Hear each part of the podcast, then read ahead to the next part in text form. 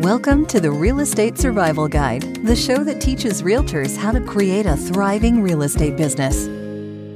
Welcome to today's episode of the Real Estate Survival Guide podcast. I'm your host, John Shookman, and I'm so thankful to have you with me for today's episode. A huge thank you to Alan Dubon and Black Label CXO for sponsoring today's podcast episode.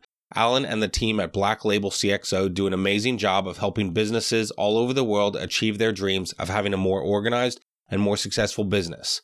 From creating websites to helping you with your social media to CRMs, Alan and his team have so many different amazing ideas to help you become a more successful realtor. I'm very thankful for them and how they've been a part of helping my business grow, and very thankful for their support and sponsorship of this episode. So let's get into today's podcast episode. On today's episode, we are continuing with part eight of my journey from the W 2 life all the way to my real estate career. We've been talking about my journey for a few episodes now, and today we are on part seven, you know, and we can pick up following our last couple episodes. A couple episodes ago, I talked to you about the client I worked with and, you know, how I showed them 63 homes and talked to you about the power of perception in my business. And then on the last episode, I talked to you about the big summer I had and talked about the power of compound effects. And today we are getting into the really big month that I had in August of 2020. We'll talk about me finishing 2020 and the start I had to 2021. But it's so cool to kind of look back and just kind of celebrate the wins because so much of this journey has been so hard. But without the hard work that followed February of 2019 and losing my job, without that hard work, and you know, once I got into real estate at the end of August, none of this would have been possible without the foundation. None of this would have been possible without the hard work and that compound effect. None of this would have happened without God blessing me and our family. It's cool to look back and think about the small steps along the way from, you know, the beginning losing the job, the first settlement, feeling like I wanted to run through a brick wall like the Kool Aid man, if you can do the small steps along the way, you'll have success. And that's what I've really learned along this journey. And so let's kind of jump into August of 2020. August of 2020 was huge for me. I had five settlements. And so more than half of my income that I made in 2020 was made in August. I'll give my wife a super hard time right now because I still remember that August. And I remember, you know, we felt some things coming along, and she said something like, Oh, if you close two deals in August, then you can rent a jet ski when we go on vacation. Well, guys, guess what? I closed five deals in August, and she never let me rent that jet ski. I even remember telling her after I closed the third or fourth one, I said, Well, geez, you said I could rent a jet ski if I closed two deals. Now I've closed five. So I feel like we should be buying a jet ski. Anyway, she didn't let me buy one. She didn't let me rent one. So she still owes me. now I'm sort of being a little facetious. We, up until August, we were still struggling. You know, we had really been struggling most of the time. She was working, and like I said a few episodes ago, she was working from home once COVID started. And that was a huge blessing to us. You know, COVID was terrible, but it was a huge blessing that I was able to, you know, work and get stuff done.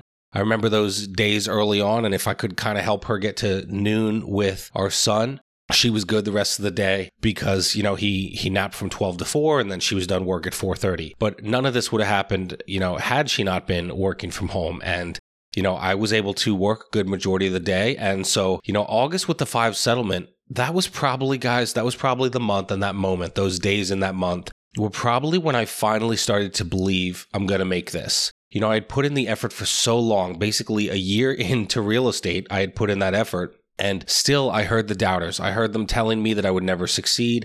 I heard them telling me that I needed to get a real job. I heard them telling me that I couldn't keep a job. I heard them telling me that I couldn't have success. I heard it. And, you know, a lot of them, I really started to kind of believe them. And August was the time when I finally said, you know what? Screw these people. They have no idea what they're talking about. They barely even know me. They have no idea the success I'm going to create in this real estate business. I wanted to believe it up to that point. I wanted to believe the success was coming, but it wasn't there, you know, in a physical and visible way. I, it wasn't tangible. I couldn't feel it. So it made me doubt myself at times.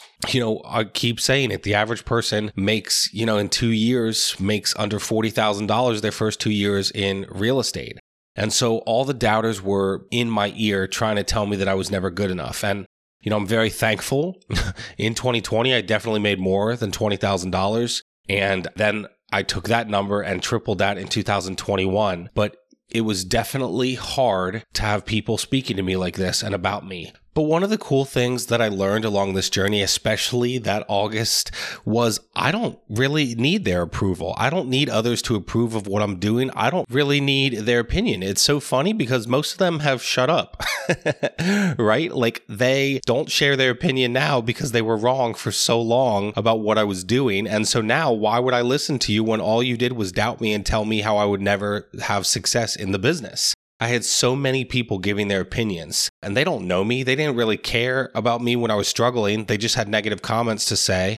And now they when they try to talk to me, I say, you know, I didn't really care about your opinion when you doubted me. So I'm certainly not going to care about your opinion now, now that I've created more success than they could have ever believed or dreamed possible. You know, I had five settlements in that month of August. And let me just tell you guys, it was absolutely nuts. I would never want to have five settlements in a month again.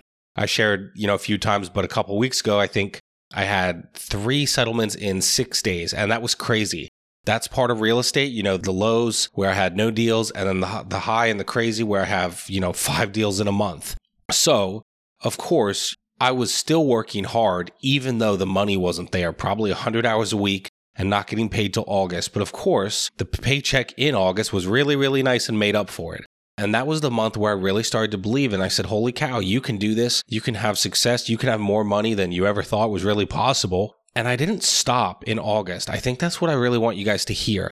I didn't stop and I wasn't satisfied. We had huge goals, and it wasn't just about dollars, right? But the goal for us was always to let my wife stay home and do whatever we had to do to get there. I was sad and frustrated when our son was born in 2019 and she couldn't quit her job. But I was making no money at the time, so of course it wasn't possible. But then a year later, it was finally at the point where I started to see the success and the money coming in. And I said to myself, you know what? She will eventually be able to quit her job. You know, we're going to get there. We just saved and saved a bunch of money. And it was actually really cool before our son turned one on September 2nd. So, kind of right there at the end of August, you know, it was nice getting those paychecks. We had basically just stockpiled my cash, right? All the money that I earned, and I had some obviously put aside for taxes, but all the money that I earned, we were just living off her income. And because we knew the statistics, we know that the average realtor makes $20,000 their first two years. And so we didn't really live off of my income. We didn't really expect it. You know, we didn't do a lot of the things that people were doing. Like we weren't buying new cars, we weren't eating out a lot. I mean, okay, we still went to Chick fil A. We had to cheat every once in a while, but we weren't doing the things that a lot of people around us were doing. Our commitment during that time was basically to use every single dollar. You know, we were living off her $40,000 income or something like that.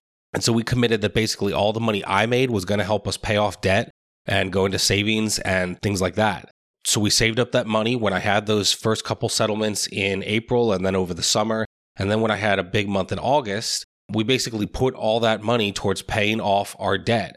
And so by our son's first birthday, so the day before on September 1st, we actually paid off our final debt.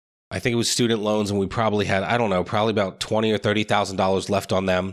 And with a big month like five settlements, we were able to make a really nice lump sum payment and just be able to pay that off and become debt free. And so it was crazy and it was awesome and a huge motivation for us because the goal had always been to become debt free except for our house. And you know, it's it's funny to talk about and, and think about now that it's happened. But the goal had always been, you know, let her stay home, have her dream to be a stay at home mom and become debt free. And so we saw the pattern, we saw the path we were on and how God was starting to bless my real estate business, really our real estate business. You know, I couldn't do it without her, but God had really started to bless us and our business. And we had seen, you know, that month and that August, it just gave me more and more motivation. Like, holy crap, like now we're debt free. Now let's save up. I think we wanted to save up 10 months of living expenses before our daughter was born. So she was due in March of 2021. And so once we finally paid off all of our debt except the house, we said, okay, now let's take the next six months basically and save up. Basically, it was going to be 10 months of living expenses. We wanted to get to March when she was born and if, like, God forbid, I wasn't able to work or something happened, we want to be able to pay all our expenses for 2021, you know, by having savings in the bank. So, you know, March to the end of the year, 10 months. And so I wasn't satisfied in August just, you know, to hit a goal. You know, I was very, very thankful, but I wanted to continue growing the business and keep, you know, applying what I'd learned to create more and more success. I didn't need others' approval. I didn't need them to approve of their business. I didn't need them to approve how I did it or what I did. I did not care. The only people I was interested in taking care of and pleasing was I wanted, you know, to make God proud of the work I was doing and the business I was building. And I always wanted to give thanks to God because, you know, all this, all of it, nothing in this business would have come if it wasn't for his blessing. But I really learned that month, that August, that I didn't need others' approval and it really doesn't matter what they think. I cared about what God thought and I cared about our family and our decisions. That was it. Some of these people still try to tell me things and it kind of goes in one ear and out the other. I've got people now that still, you know, obviously don't know what they're doing and don't have their life together, but try to tell me what I should be doing. And I just kind of let it go in one ear and out the other. You know, guys, I'm just thankful to kind of, as I recap, to finally share August with you and how big it was for my business. It's very interesting. You know, it's nice to get to a part in the story that's encouraging and not discouraging at part seven. But this is the month where I said, wow, I can do this. And then I said, okay, sweet. Now the next goal is saving up 10 months of living expenses in six months by the time our daughter was going to be born. And so I continued to hustle and try to finish the year strong. And, and I did. After August, you know, where I had the five settlements, I started to continue to have success. I started to continue to grow my real estate business, meet more clients, and finish out the year strong. One of the other cool things that we did, and, you know, kind of talks about going on the compound effect, like I did, you know, mention a few episodes ago. But what I did during August was I actually started putting all of my clients that I had deals with on a whiteboard. With five deals going on that month, so much was going on between inspections, appraisal, settlement day, etc. All these deadlines for the offer. It was crazy. You know, I had to make sure my ducks were in a row. And so I started writing all the clients that settled in August. I put their names, house, under contract price, etc. I put all the important dates and stuff on the whiteboard. And then as they settled, I kind of moved them from one section of the whiteboard, like under contract, to sold or something like that. And then I also took part of this whiteboard and started expanding it because I thought, wow, that was great to organize these five, you know, deals. Let's organize my clients and prospects and everything else, you know. And so I started on a whiteboard putting my clients, you know, whether they were buying a house in three months or three years, I wrote their name and the, you know, the possible client and their price range, etc. And it helped me remember to check in with them and see how they're doing. You know, I had an episode about acing the follow up, and this was the month where this really all came together for me. And it's still funny because I still use this. What I learned during the craziness of that August, I still very much use in my business. Now, I've shifted a little bit it's not on a whiteboard because we've moved our house around and I'm not at that spot where I can have an office with a whiteboard right there. But I still keep it in notes on my iPhone and I check it probably a few times a week and make sure I'm checking in with the clients, seeing how they're doing, checking in on birthdays, anniversaries, things like that. I'm going to check in in a couple weeks here in April with the clients that bought a house, you know, two years ago, that first client that bought a house. But this was the month, August of 2020 was the month where I finally said, you know, you can do this. I had a big, strong August and a big, strong end to 2020. And I knew that I was going to push even harder for 2021. And I continue to use that whiteboard idea with my notes because I've had what, 30, 25, 30 deals. And so it's nice to keep in touch with those people. And I probably have, man, anywhere between 15 and 30 possible clients that could you know, switch from cold leads to hot leads just like that. And some of them have. And so I want to make sure I check in with these people often and do a good job of checking in, checking with those potential clients. And I'm very excited where this is at. I'm very excited about where my business is at. I'm thrilled to finally bring you the exciting episode where we say, wow, John actually finally made some good money.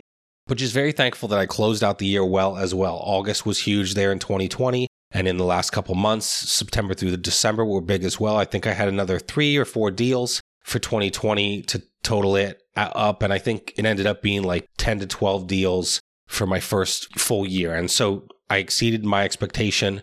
You know, once I finally got to August, you know, again, half the income was from August, but I just kept grinding and grinding. I didn't sit on the couch. I kept hustling because we had big goals. And so I really want to encourage you wherever you're at, like set big goals and go get them you know, trust God during the process and really lean on Him and seek Him during, you know, the crazy times. But thank you guys for listening so much.